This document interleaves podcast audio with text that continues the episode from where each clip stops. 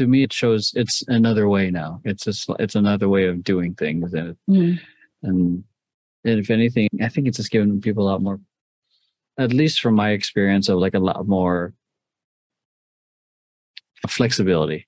Yeah. Just and like it saves so much fucking gas, dude. It saves So- a lot on gas, but also, I mean, it's talking about like, you know, having money to do anything. Um, it didn't occur to me because I've had a computer at my home for so long. I've had a laptop for a while Mm. now. Not a lot of people have their own home computers, not even a laptop, because they Mm. can't afford that. So, like, I had a friend who, at like not the start of the pandemic, but like kind of like mid, like maybe like early 2021, they texted me. They're like, "Hey, how do I find a job that's remote?" And I'm like, you know, and I gave them a bunch of like websites and stuff, and they were like, "Oh, but these all require a laptop." I'm like, "How do you expect to work from home if you don't have a computer of sorts?" Yeah, just And I, that was my first reaction. I didn't type that because that sounded like a fucking privileged asshole. But I'm like, yeah, that's you fair. know what? Not everyone can afford that because this person has been like in the food service industry for a long time. But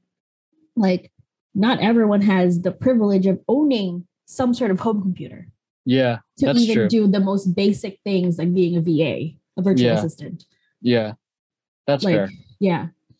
So I'm like, holy shit! Like, you know, not everyone can afford this. That's why they work from. They have to come to work Yeah, because sometimes they have to come to work because that's the only place where there's a computer.